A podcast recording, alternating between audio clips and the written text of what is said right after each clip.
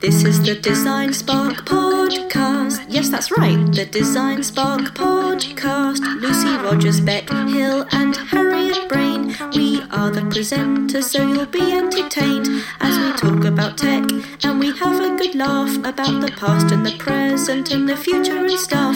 This is the Design Spark Podcast.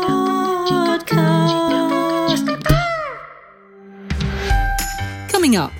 So we occupied a gallery in Tate Britain and we turned it into a tattooing space. Oh, wow. You know, working in climate change is intrinsically quite depressing, but actually I'm lucky enough to have one of the few jobs that involves being hopeful and thinking about hope and being inspired by other people's hope. You're listening to the Design Spark podcast expansion pack, giving you a little bit extra of your favorite podcast. Today's episode is the expansion pack for our climate engineering episode. If you've not heard this already, there's still time. Head to designspark.com forward slash podcasts to hear it and the rest of Series 3. I'm Bec Hill, and I'm about to talk with climate charity worker and campaigner for a better future, Dr. Alice Bell. Just a brief note that as we recorded this, we were unfortunately in a lockdown, so there is a little bit of interference on the line. Hey, Alice. Hey, How are you going? I'm all right. How are you? I'm good. I'm super excited to speak to you because I was swatting up a bit on everything that you do. And I noticed that you're about to release a illustrated book called Can We Save the Planet?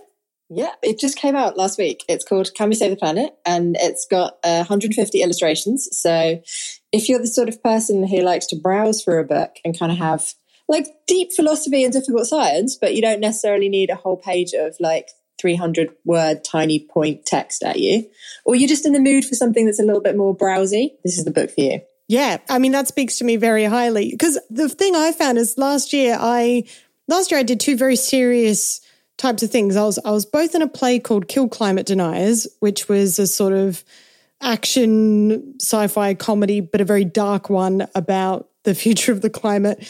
And I also wrote a stand-up comedy show called I'll Be Back which was about the future. And doing both of those, I got really depressed yeah. because I had to do loads of research. How did you find it writing the book? How do you stay optimistic about the future?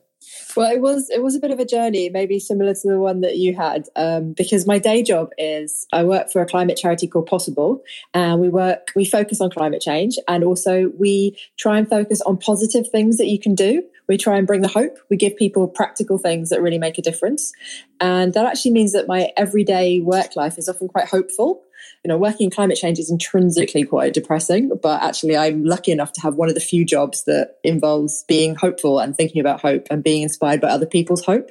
And then writing this book, I mean, first of all, you write a book, it's quite um, an isolating thing to do just on your own research. But also, I was looking at a whole range of different environmental issues biodiversity loss, insect decline, soils, plastic pollution. And I was like, oh, these these things that I've managed to kind of I mean, I read up on them because I care about them, but I've been avoiding really looking at them in depth. And now I have to look at this stuff in depth, but also having to kind of engage with some of the harder aspects of it, which frankly I, I don't have to do in my day job normally. So it, it was a kind of dark experience in some ways writing the book. But I think I came out the other side hopeful. Mm. Like I was really lucky enough to do another bit of research last year for a magazine that the Wellcome Trust used to run called Mosaic. And I got to interview some really inspiring people doing work on plastics and science. And you just see people doing stuff that's making the change. And that really keeps me chipper. Is there an example that you can give us at the moment? Well, I mean, I guess I'm going to give a, an example of a project that I work on. So I guess I'm a bit biased on it, but it is one. I mean, I work on it because I really believe it, and I get to see it every other day. So I really get to see its hopefulness up front. It's this project from the southeast of England that has basically developed solar powered trains. Wow. So, you know, like some train stations have solar panels on them. Like Blackfriars near me is this whole amazing solar bridge, which, if you've seen the latest Mission Impossible film, is this great scene where oh, yeah. James, um, James Bond, yeah. Tom Cruise runs across it. yeah. But that's just like powering the station. It doesn't power the trains. But there's this project that we've been working on with Network Rail and um, community energy groups in the southeast of England to plug in solar power solar farms into and basically if you're taking a train sometime i hope in the next year between Waterloo and Weymouth, it'll be partly run on solar power. And we've got this incredible project in Cardiff doing it there as well. And this project, apart from the fact it's like solar freaking railway, that's just exciting. Yeah. Apart from that, it was the idea of it came from community groups in the southeast of England. It was a group in Balcombe, which is this tiny little village, which people have heard of because it was the first place in the UK where people started to try fracking. Oh. So, like several years ago now, if you're like an old climate activist like me, you'll know Balcombe because it was where everyone had a big fight about fracking. But the community there kind of had to think about climate change and energy in a way that most of us get to ignore. And they decided they wanted to build a big solar farm. And while they were building their solar farm, Mm. that the community was going to own, this was really important to them as well. While they were building that, they started to think, could we power the railways? And they asked an electrical engineer that happened to live nearby. And he was like, well, maybe in theory. And we were like, well, if we can do it in theory, we should definitely get on with this because, you know, climate change is a thing. So let's get on with it Yeah. and a big grant from the government later and lots of lots of research and people tearing their hair out we've got solar freaking railways Yeah. Well, it's, I think what I love about it is I find myself, I tend to switch between the two, thinking I really hope that, you know, they, the, the, the all mysterious they, I hope they make something that fixes everything. And, and you see it from a technological point.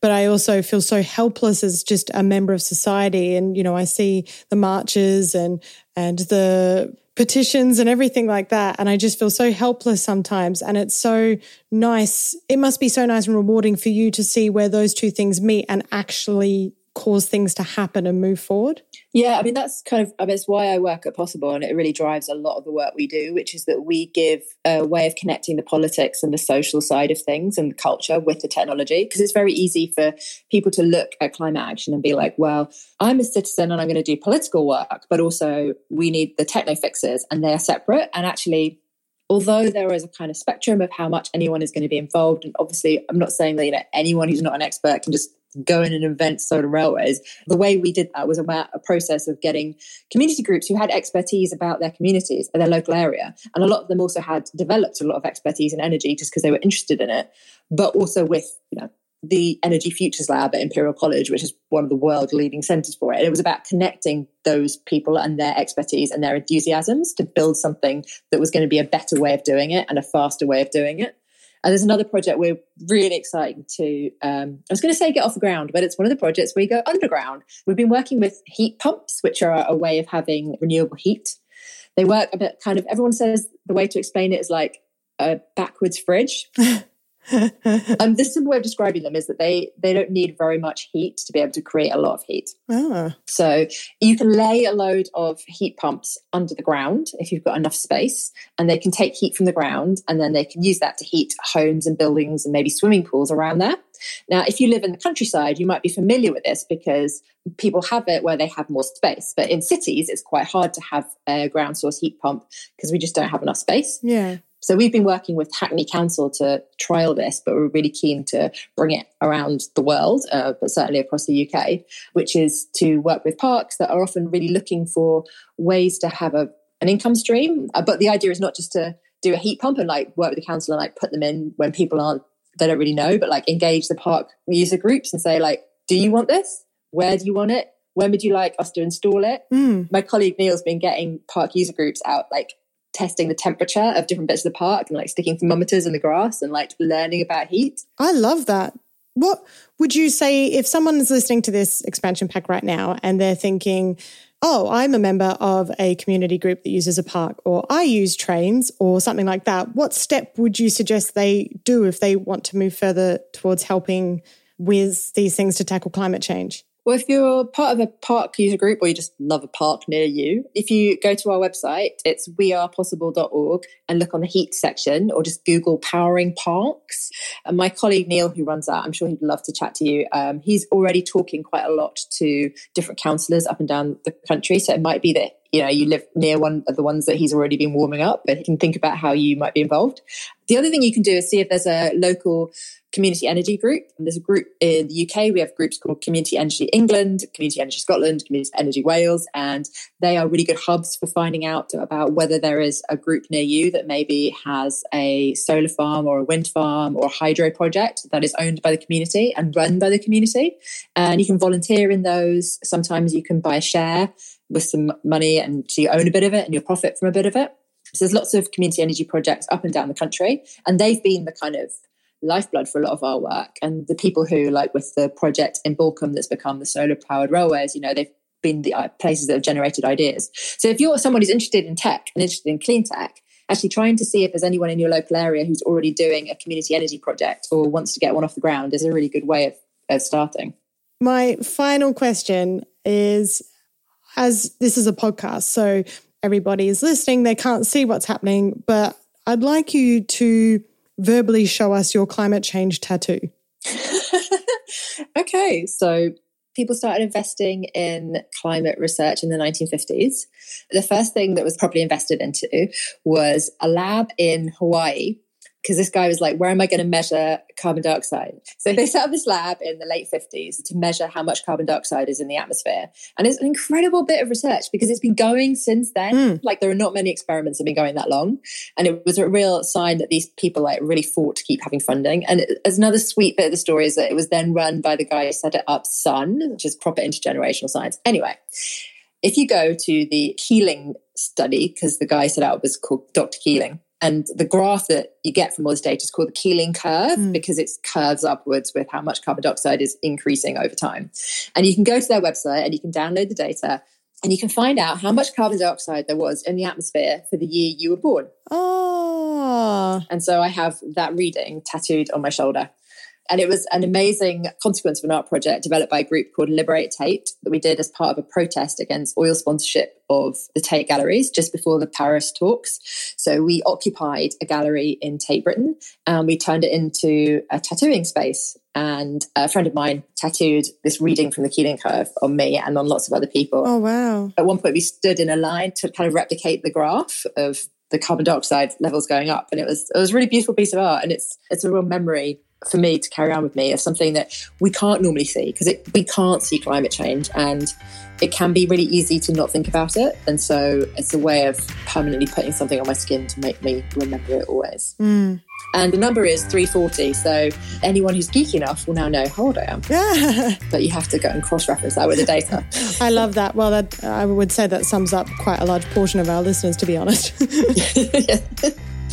Dr. Alice Bell, that was so so interesting and genuinely overall fairly positive.